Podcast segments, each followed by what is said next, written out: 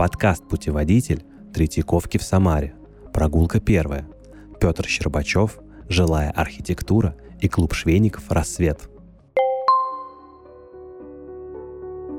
Всем привет! Меня зовут Дарья Волкова, и вы слушаете подкаст «Путеводитель Третьяковки в Самаре».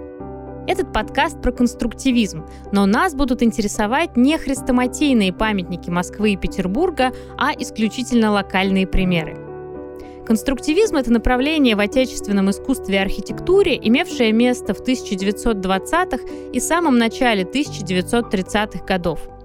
Наверняка первое, что вспоминается при упоминании конструктивизма, это плакаты Владимира Маяковского и Александра Родченко.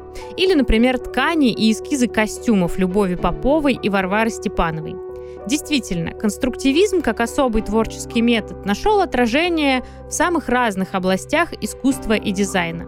Например, в литературе авторы манифестировали отказ от вымысла и предлагали заниматься только так называемой литературой факта – в изобразительном искусстве предлагали сосредоточиться на рекламных и агитационных плакатах, дизайне посуды и мебели.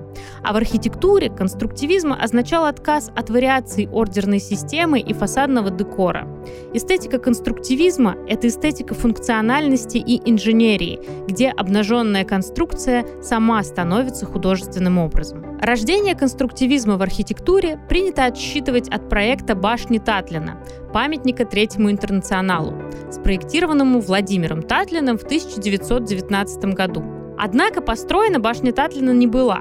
В первой половине 1920-х из-за нехватки денег было много так называемой бумажной архитектуры, то есть так и оставшейся только на бумаге, в проекте. А большинство реализованных конструктивистских построек относятся к периоду с 1925 по 1932 год.